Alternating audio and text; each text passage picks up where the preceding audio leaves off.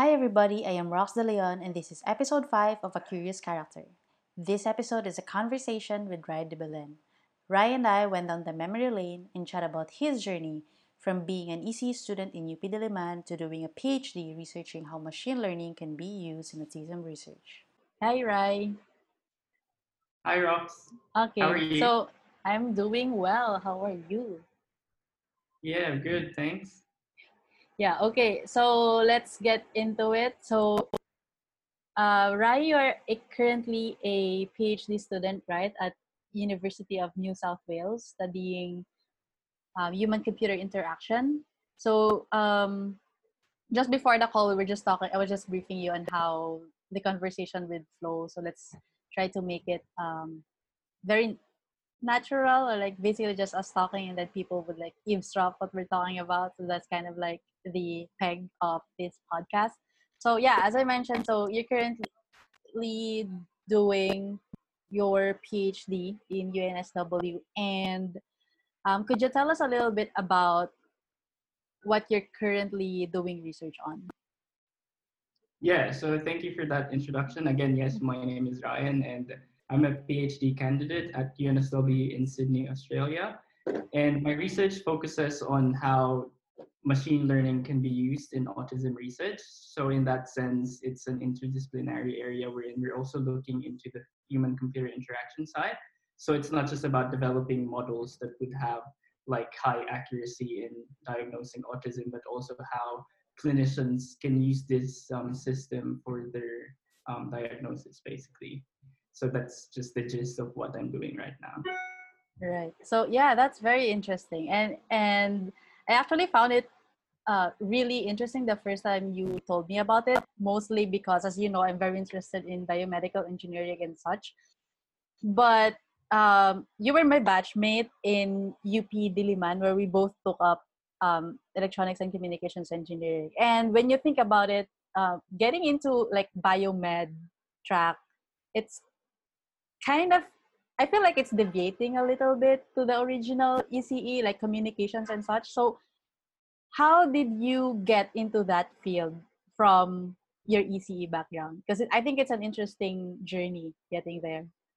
Yeah, I have to agree that um, like doing electronics and communications engineering is really broad as well, in a sense that like, you know, you can do power electronics, you can do microelectronics, and in my case, I did digital signal processing. So my lab was D S P, which I think is closest to um, what I'm doing right now because it's all image processing and all those kind of stuff. But the journey that I did was after graduating um, E C E at um, U P Diliman, I actually um, worked as a freelance software engineer in a startup company, and then um, I wasn't really kind of like I didn't really enjoy doing what I was doing there, so I decided to go okay. back to U B and be a research associate in one of the labs, and that was the U B Futures Computing Lab headed by Doctor Atienza. And in that lab, we were doing like computer graphics and um, um, yeah, computer graphics basically. And then I worked there for a year, and then I moved to Sydney, Australia, and then I met this uh, supervisor. It's a really long um, story, but just to like uh, cut it a bit, yeah, I met this supervisor of mine who, who's been like supervising me for more than three years now. And um, when I was doing my master's with him, I wasn't, I was still doing healthcare in a sense and um, I C T, because I was mm-hmm. developing assistive technology for older adults. But then the jump to like autism research, I was saying like, oh, for my PhD, I really want to do something that I think would be helpful for different people. So I guess that's, Um, that's how I got into autism research, and right. we we met with different uh, collaborators so that we can make sure that what we're developing is actually going to be useful for them. Mm-hmm. Yeah, it's a long yeah. story. Yeah. Um, going back, like going moving down the memory lane a little bit, and going back to way in, was it twenty fourteen that you started doing your undergrad thesis? It was twenty fourteen, right? Because you graduated twenty fifteen. One year um, ahead of us. One year ahead yeah. of everyone.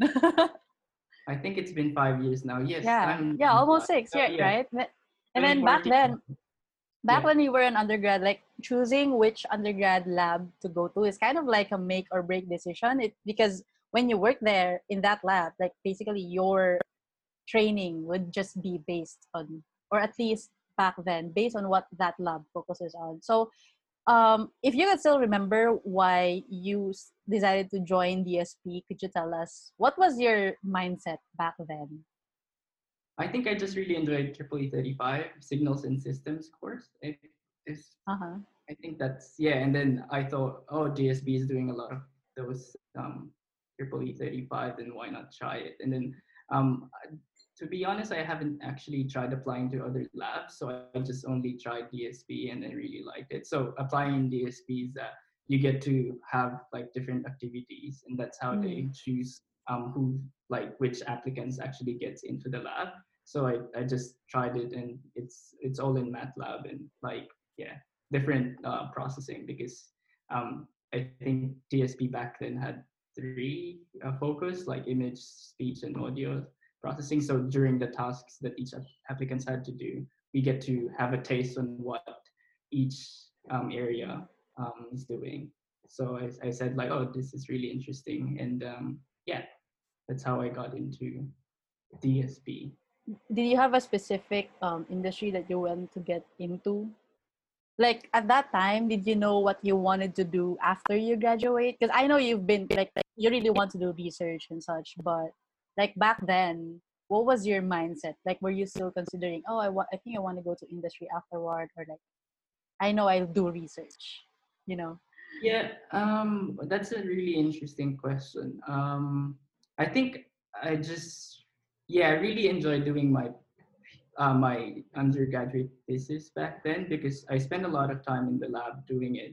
So I thought like, oh, I think I fell in love um, research and found what I wanted to do back then. But then, you know, like having parents telling you like, oh, you should do like either the, the, um, the board exam. And that's like doing the board exam for me, um, it's not really kind of D S P side of things, because yeah. like, you know, for the for the exam, it's more of like what industry is really doing. But then what I was doing in D S P, I think at least what is in the Philippines, the industry there is not really focused in D S P. I'm not sure if it's changed, but yeah, I thought um, I really wanted to do research, and um, yeah, I think that's what I wanted to do, but it's, you know, I was too young, I guess, back then. I didn't yeah. really, yeah, know what to do. But I mean, yeah, yeah. And touching a little bit on the board exam, like taking the board exam as an electronics engineer, I would definitely agree on that. Like many, like the purpose of a professional licensure exam in the Philippines really is to, I don't, honestly, I don't really know what it is for, other than the government I D that you get, but it just goes to show how much or how huge the field of electrical engineering could go. And it's it actually goes beyond uh, working for telecommunication companies and, you know, similar um, industries that are available in the Philippines. Basically, so after you graduated, you decide, what made you decide to like go work for this startup, and like how did you find them and such? Do they do their goals align with at least what you wanted to, you know, learn more about after you graduate? Yeah, so what happened was that like there's this startup company, they're, they're not really startup startup, because I think it's been eight years since they, yeah, they were established, I think eight years when they actually approached D S P. So like um, the, the head of the, the team, I think the, the analytics team or something like that, approached um, our lab heads. And they said like, oh, we're this company doing a lot of like digital signal processing and then machine learning. And then it kind of enticed me into applying to them. And then luckily I managed to get the job. And then that was the time when I was actually reviewing for my, uh, for the board exam basically. So um, it was a, yeah, um, they were saying stuff that actually made me want to be in that company. Mm. And um, Yeah, I didn't. Yeah, we signed an N D A, so I can't really say yeah. um, what I did during those year year that I was there. But um, yeah, they said it was all digital signal processing. And did they live up to your expectation of them, or at least um, was it worth it? Like you stayed there for almost like ten months, right? Yes, um, ten or eleven months, I think. Um, it was it was a good experience, I think, because I learned a lot, something that I would not have learned in the university back then. But I guess with the expectations that I had, especially with what they said during the interview, uh, they didn't really live up to what those expectations were. Right. And that's also part of the reason why I left the company. I mean, they're really doing machine learning and like signal processing, but what they actually asked, asked us to do was more of the data mining part of things. Right. And I do, I do, like agree that handling a more intensive part of the company, like doing the analysis part, would be a big task to give for a, for a fresh um, employee in the company. And I think that's their secret sauce, if you may, right. that like, right. you know, you can't really give it out. But, you know, I thought that, oh, I would be able to work in that area of the analysis because um, that's what I really wanted to do. Um, yeah. Yeah. So yeah, um, companies really do have their own vision, and I think it's just a matter of how do these companies' vision and mission fit with your personal career career goals and how you want to like um, be better as a professional, or if their vision matches with what you want to do in your life, right? So um, after that Um, experience with that startup, you decided to go back to U P and work with um, uh, Doctor Atienza, right, for his research. So could you tell us a little bit about what enticed you to work with that research, and then what did you get out of it afterwards? Yes, so um, yeah, just to just to clarify, yes, so I mean, the vision that the company had aligns with what I wanted to do, but then, yeah, the job that I was getting was not what I really wanted to do. So that's the reason why I left. Had they given me um, the part of the job in the company that does the thing that I wanted to do, I wouldn't have left, I guess. Right. But, but yeah, the, the thing that enticed me to go back to U P and do research with Doctor Atienza was that, like, um, I think it was a great project to work on. Um, so just to give a background, it was a government project funded by D O S D, um, and it's about digitizing human beings. So the premise was that we want to have uh, or to rapidly create humanoid characters and um, motion um, in, in a three D scene. So mm-hmm. you, you can just use any like scanning device, scan a person, and then you should be able to animate it quickly in a three D environment. So that was the project. And um, yeah, so I applied for it. I actually heard about it from a friend of mine. And yes, I decided, oh, m- why not give it a try? And then I sent an application and then I got into it.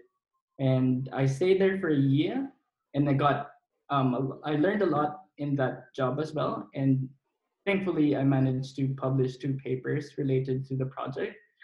And I guess that kind of helped me um, to go where I actually am right now because yeah. of that paper. Because, yeah, um, that kind of it was made presented. You, right. Yeah. So that kind of made you a stronger candidate for, would you say, for a grad school application? Yeah, I, I would say so. It, it really helped me because um, the the... my supervisor is actually the head of the conference that I presented mm-hmm. to then. So he, he wasn't the head. I mean, he wasn't the like the chair of the conference back when I presented it. But then um, after five years, he was the chair. So, I mean, he, he knows about that conference. So having read it um, from my application, I, th- I think it really helped. And it actually got me the um, like the... the chance to be interviewed in the position that I applied for. So we can go into the details how I actually right. met my supervisor right. now after that. Yeah. But yeah. Yeah. So um, prior to meeting your supervisor, you you first have to get into Australia. Can you tell us the story or like how you got your first visa going to Australia? And yeah, when, so what my, was your timeline back then? Like it takes a while, right, to apply? Yes, so it's really interesting because um, you know, like parents, like my, like my mom, um, she, she's like, she always checks a lot of like opportunities that we could have. So there was a time when she went to U B, and I think that's when I got the admission letter back then. And, and we had the, a tour around the campus and the U P College of Engineering. And she saw this small like flyer in one of the, not like the notice boards in, or the, the job posts, something like that. And then I think she, she took a photo, or like she just noted about it saying like, um, engineers, like engineering graduates have this opportunity or visa to apply to Australia. And that was during the first twenty year of my as degree. As in twenty eleven? Yes, I think it was wow. twenty eleven back then. And then she, for some reason, she actually, um, like, she, I don't know, she, for, for some reason, she, she just realized that like, oh, there was this post that I saw three years ago. I'm not sure if it's still up, but can you check it? Like she, she kind of forced me to check it if it's still available. Um, if, that twenty fifteen, that, that, that year that I graduated. So I, I searched in the internet, and then I found out that it's still available. And then she said like, why don't you apply? And I really didn't want to apply back then, because I was like, why would I leave the country? Like, yeah. you know, it, I'm, I'm doing what I wanted to do here, because I was doing research in U P back then. And I said like, like, meh, why would I leave? That's fine. And then she kind of forced me into trying, and then I applied for it. And the, the visa is, um, I think it's valid for one and a half years, yeah. but that one and a half years won't start um, unless, I mean, if you haven't arrived in the country yet, it wouldn't start yet, right. but yeah. then you only have one year to actually um, like delay that. So I tried my best to actually delay that um, before coming in. So my my visa would have started, even though I'm still in the Philippines, um, by the day I left the country. Um, so it was just the right time that I left. So that that's how I get how that's how I got my visa, basically. Yeah. Then now you were in Australia. Then what yeah. happened? Like, what were your goals initially going into Sydney? Yes. So. Since everything seemed a bit rushed back then, I didn't really have concrete plans, to be honest. I was just like, oh yeah, I can try looking for a job, and I can do some research, or if I can pursue graduate studies. And my mom always like tells me back then that like, if, if it fails, you can always go back to the Philippines. And I'm like, okay, that's fine. Then I'll, I'll, I'll risk it. No, why not? So yeah. for a year, I was looking for um, universities. And on the side also applying for jobs. And then I had, I got this um, invitation to be, in, to be interviewed basically in, in U N S W. So it's the lab where I am in right now. It's, it was for uh senior software engineer position, but then I didn't, I, I'm not sure if I realized that I applied for a senior software engineer position back then, because I was just basically like blindly sending out my resumes, those kind of stuff. And um, so I got into the interview and then met, it was a panel of interviewees. Um, one is from the, yeah, the head of the lab, one is from H R, one is uh, an employee in the lab, one is from the faculty itself. I think there were five people. And then, so during the interview, I felt like, oh, maybe I won't get it, when they said like, oh, this is actually for a software, a senior software engineer. And then after the interview, I just, talked to the guy beside me basically and said like, oh, if I didn't get the position, is there a chance for me to actually be part of the team by being a graduate student? And little did I know that the person beside me was actually the head of the lab, which wow. is my supervisor right now. So had I known back then, I think that he was the lab head, I wouldn't have asked. I wouldn't have asked him because I would be so terrified and afraid to ask about it. And I don't know, I, yeah, I just asked him and we exchanged emails, and then there you go. I started my master's um, with his, um, as my supervisor. And, and then now I'm doing my PhD under his supervision as well. So that's, the story behind it. Yeah, that's very interesting. I think it's also part of like, I don't know if it's like an Asian thing that you're sometimes scared, quote unquote, to ask or just, you know, chase opportunities or something, but then we get to learn to be, you know, more assertive as we experience, like as our world gets bigger, right? So um, when you took your master's, so how was the, I'm curious to learn or know how the research or project selection was, because you um, got into biomed, sort of, at least that's how I see it. So how did that um, came to be? Yes, so um, I think our lab is in a weird position, I think. So just a, a quick background. So it's like called Expanded Perception Interaction Center, and it's in it's sitting in art and design basically, but it's a shared resource across the university. Um, so different people from different faculties actually go there and like do, do their stuff with us, and um, they can use all the resources that our center had. And during that time, I was actually the only student, so there were no other projects because it was relatively newly established lab. So I think it was actually the second year um, that that lab was established when I got there. So the research is mostly like, it wasn't driven by any project or any funding that needs to be done, at least in my, in, in, in my perspective, because I didn't know, you know, the politics behind how it's being run. But um, the research that I wanted to do back then was, you know, A I, and then also like doing computer graphics on the side and something that's helpful for people. So we decided to to go into the track we're in, oh, why not use mixed reality? Or like, you know, HoloLens, for example, like you have these smart glasses and then you can help older adults navigate through through the house. So um, you, you use computer vision basically to detect objects and find obstacles along the way. And then in a sense, it should be able to help them if they're, for example, losing their sight or they get forgetful sometimes. And then, yeah, that, that was the whole um, um, master's that I did with that. So I did some design workshops with older adults, and then I let them try the device and then invite them to do some experiments. Yes. That, that how was long my... was this? How was how long was this master's program?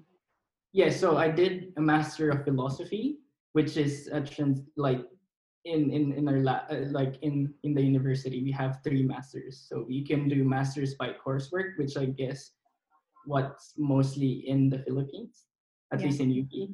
Um, so for two years you just take courses that's related to electrical engineering, for example.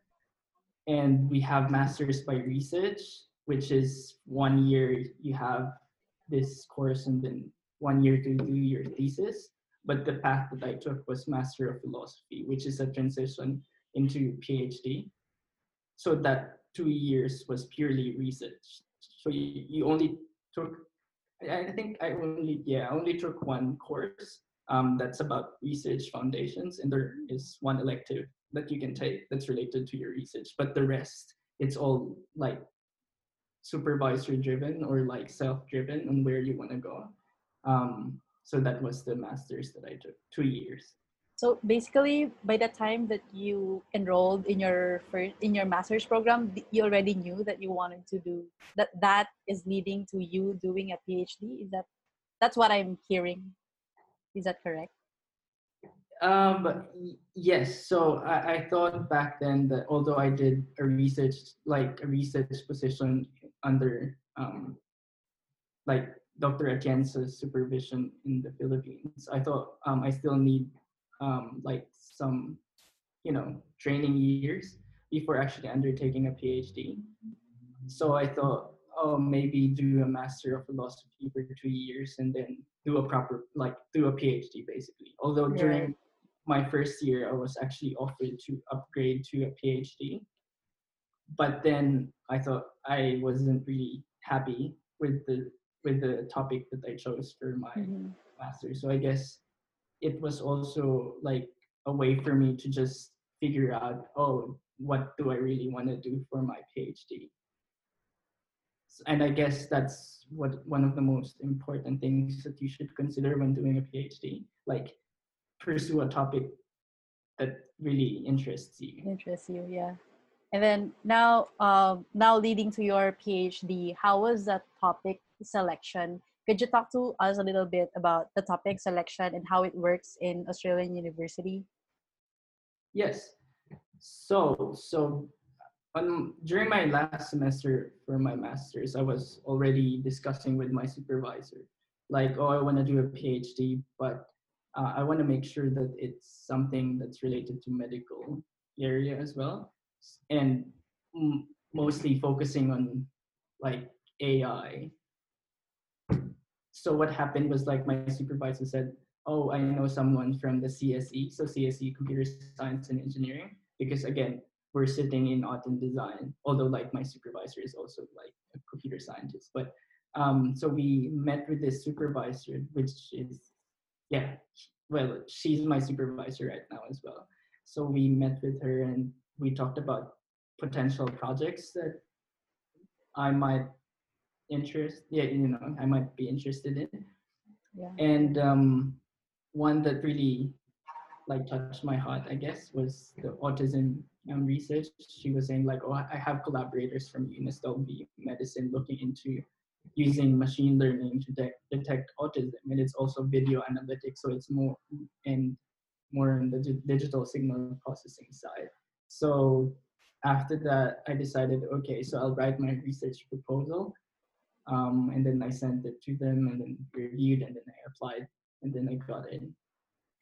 How detailed was this research proposal? Did you have to really um, have an idea on what the output, or like what your dissertation is going to be like, or yeah, how detailed is it basically? Yeah, so it's similar. It's similar to the Master of Philosophy proposal. So since I had this experience, prior experience in writing a proposal before, because yeah, my Master of Philosophy degree um, required it as well. So I kind of had an idea on what it should look like. And uh, the U N S W website also had that resource wherein like all of the research proposals should have at least these sections.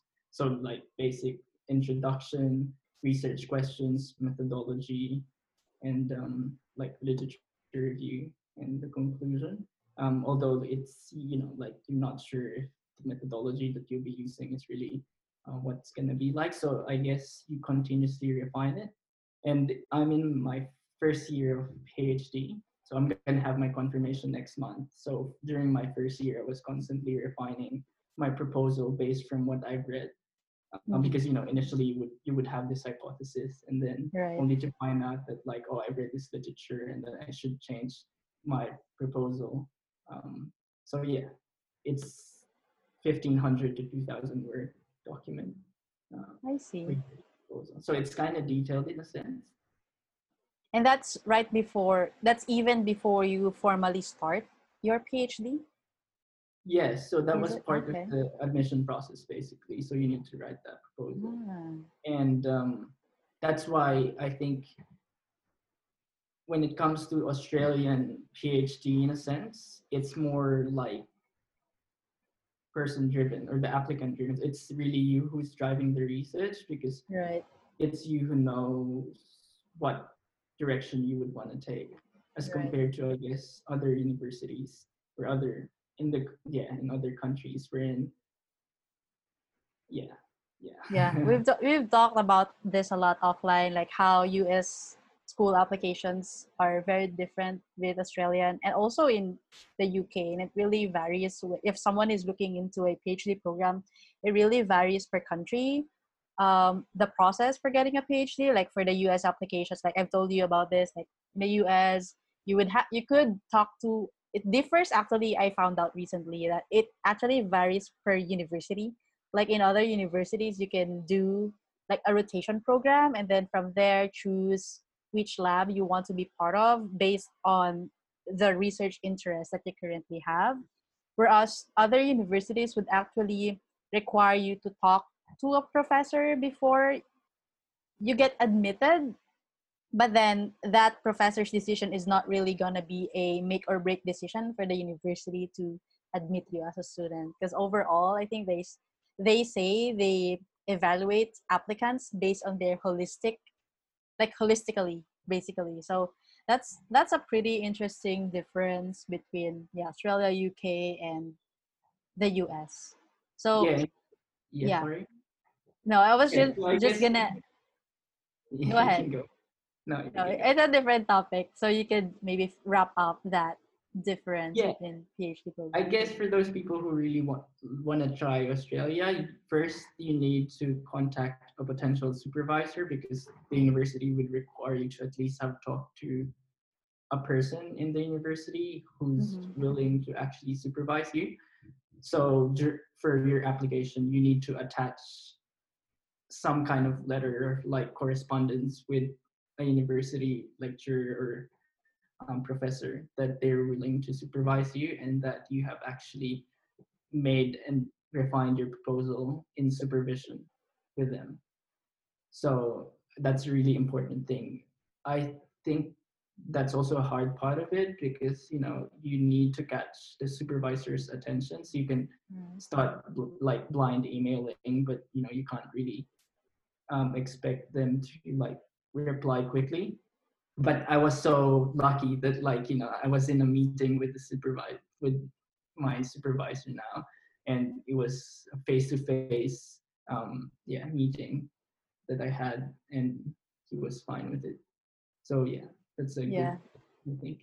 Just, yeah, maybe uh, before before I like move on to like the next part, um, I would just like to wrap up a little bit with, because you mentioned that you have to write the proposal and all that. Does that mean like for your PhD, do you still take courses? So maybe if you still need to improve on this specific expertise, like do you have that capability or that ability to take you know, classes to you know, practice or something?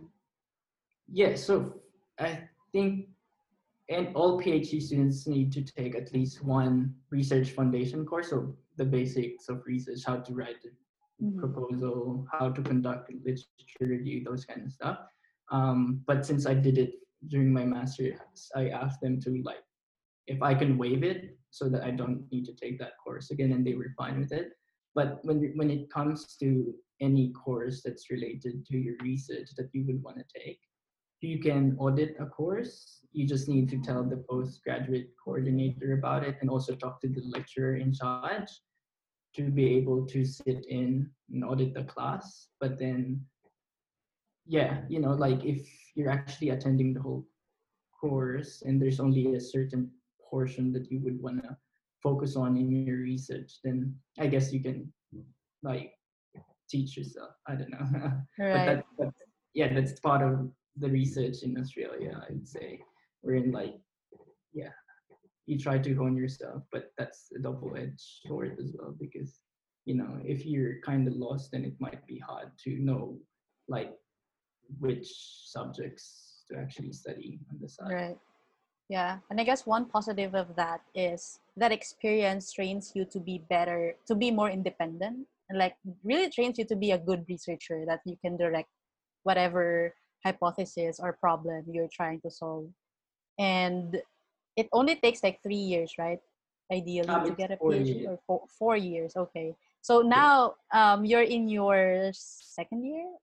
I'm no. first year, in the, towards the end of my first year. So yeah. Towards the end of your first year. So in the past few months, how has it been? Like, what was your like day in the life looking at like as a PhD? Yeah, I guess I'll start off by saying that like it's not the best time to actually start a PhD during a pandemic. So I actually I started my PhD March twenty twenty, which is ago. Exactly so, the time the pandemic started. Yes, exactly the month when the pandemic started, and I think it was like only a few weeks after I started when the university decided that oops, I, we we're gonna close down because there's lockdown, those kind of stuff. So it, it was a bit tough, but then I guess I was a bit driven because I thought, oh, this is really something that I want to do, because mm-hmm. my master's I'd I'd be honest with it, I didn't really enjoy my topic that much.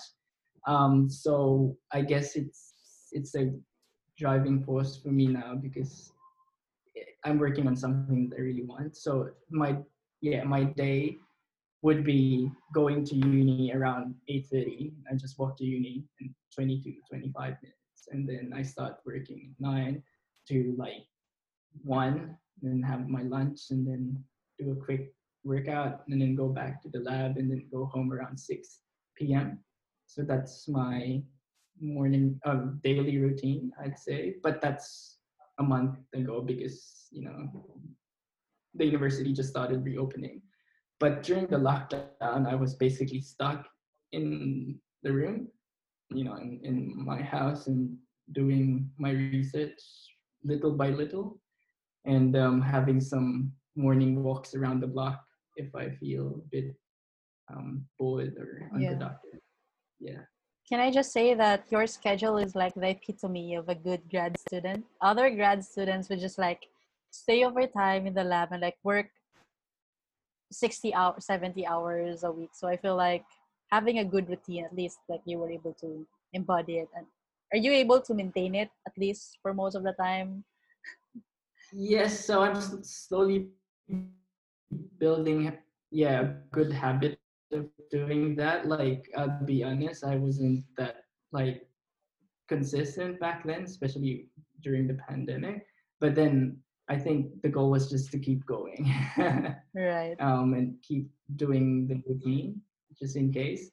Um, when it comes to that postgraduate student staying up late in the lab, like sometimes I think it's yeah, it necessary. Burning, yeah, I've I've done that during my master's degree, and uh, it was good because like you get to do stuff, um, a lot of stuff. But you know, like I. I think that's also a part of the Australian um, culture, is that there's work-life balance here.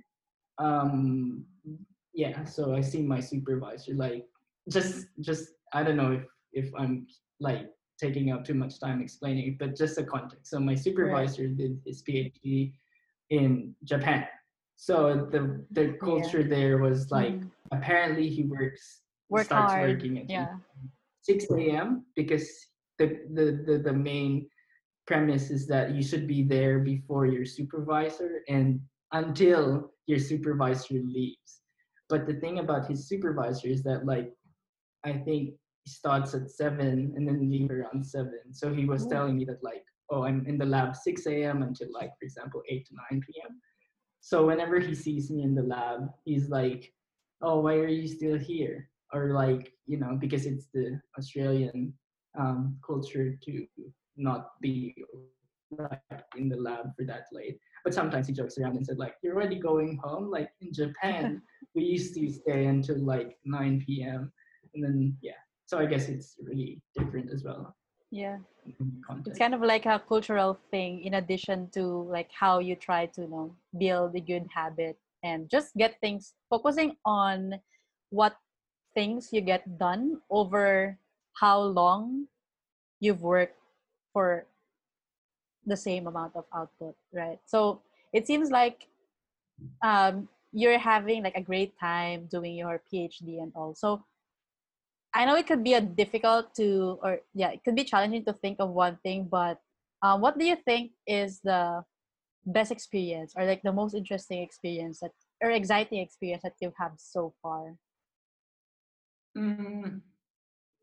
In, in in what's in your like, like, it depends on how you want to take it. Like, what's the most exciting thing that you've experienced throughout your, you know, PhD or research journey so far? Um, I think I'll go to the most unconventional thing.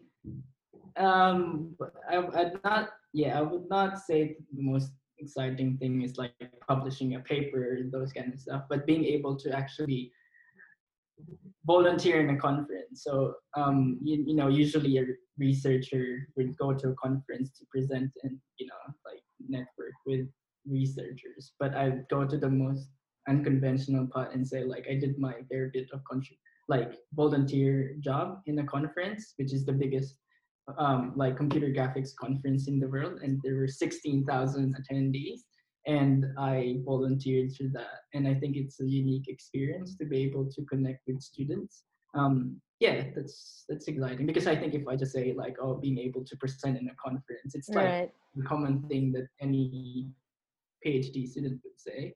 Um, but yeah, I guess being able to network and, you know, just mm-hmm. chill in a conference. Uh, just meet people and, and not worry about presenting your own paper. Yeah, I think that's a good, good experience. Yeah, that I've experienced. Um, could you touch a little bit on the topic of collaboration? Like right now you're collaborating with, is it an M D PhD in neuroscience, like psychiatry or something, right? So how, how yeah, is so, it so far?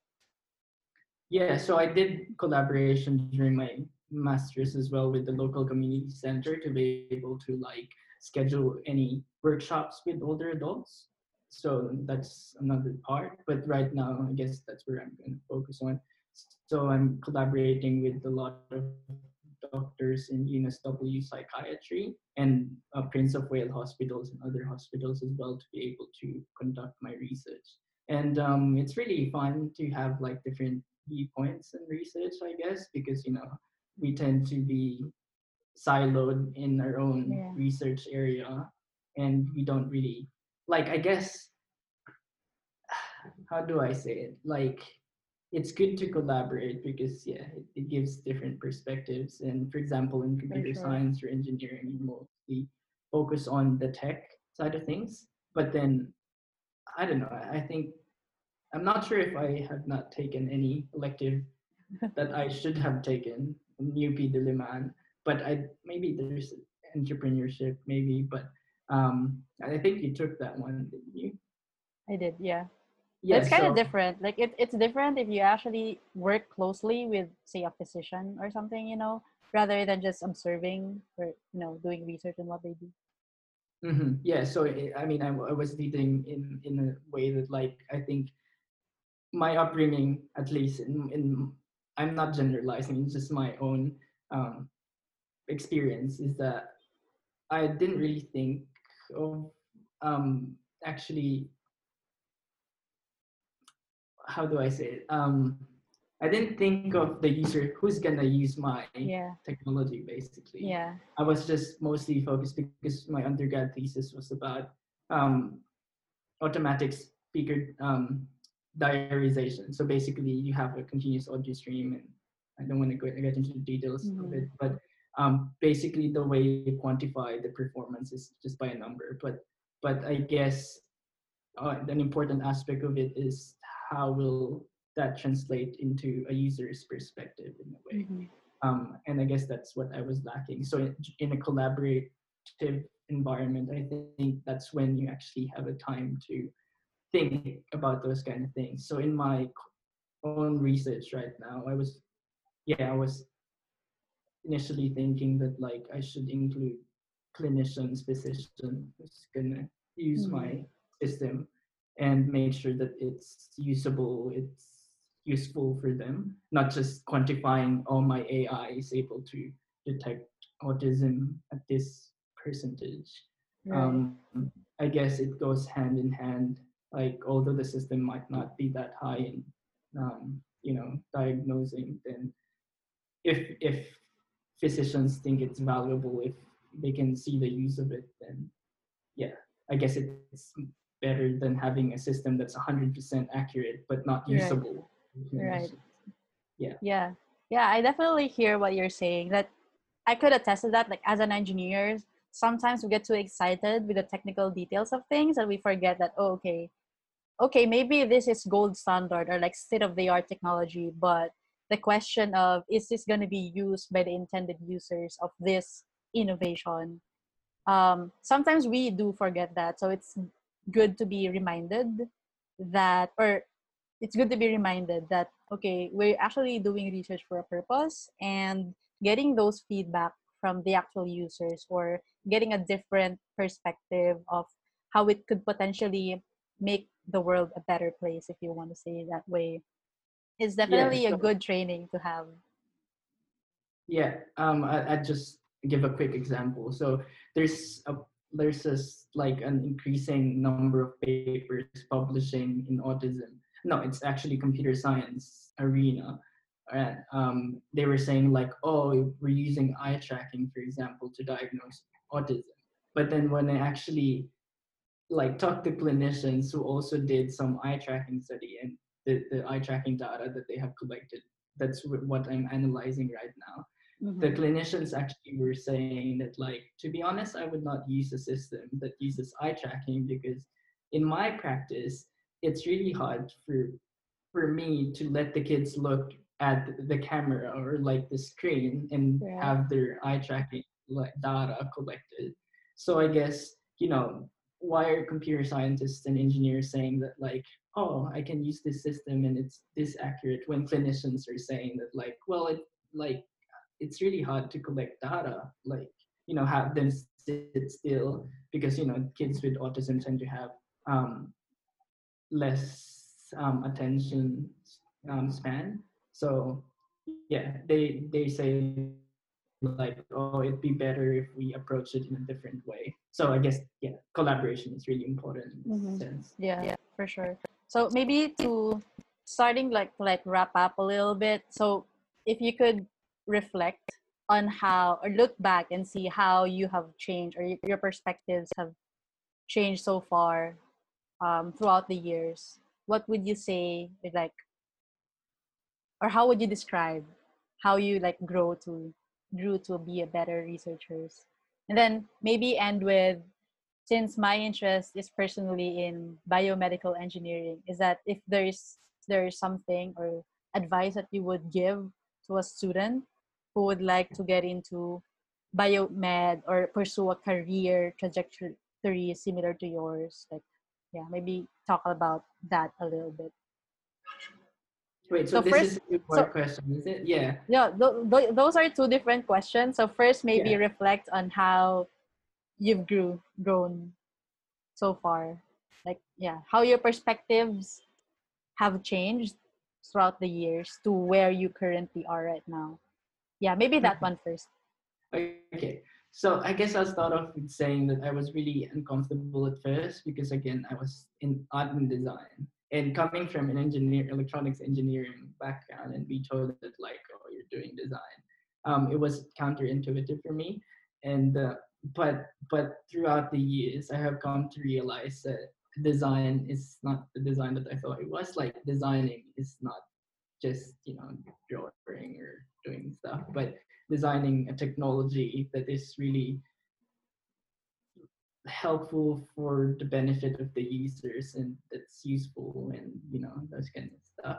So I guess in that sense, I've grown into thinking that, like, technology is not just about the numbers and how accurate it is, it's also about, yeah, making it usable and useful for people, and making sure that you can, you know, users can trust it as well. So I guess it's the design side of me now Um, talking more in the engineering side.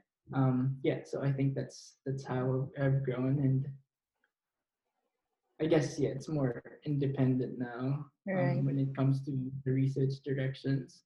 So my supervisor always tells me that, like, no, we can't tell you what you're gonna do. So we're just here to, like, say that, oh, you might be um, like going to the wrong direction, but the main driver of the research is you. So I guess um, that's that's one of the important changes. That, yeah. yeah, that's really that's awesome, and that's something that you could actually um, make use of, like, in your career later on. So yeah, maybe we can end with this one question. Um, if there's one thing that you would tell someone who wants to pursue a career or a career traje- trajectory similar to yours, maybe someone who would like to do a PhD or do research on in the biomedical engineering space a little bit, what would it be? Hmm. So I guess, it, um, or someone who would like to get into A I in biomed, is it kind of, does that like phrase what you're currently doing right now, or am I being like, oh, that's not it? Well, yeah, that, that's that. yeah, I'm, I'm, I'm using eye gaze data and then video um, data sets as well to detect autism. So I'm using A I for that. But I think when, I guess two, two things that I'd say, um, if you're gonna do PhD, I think the research trajectory, like for someone who wants to do research, the trajectory that they wanna, that they should follow, it's really hard to say.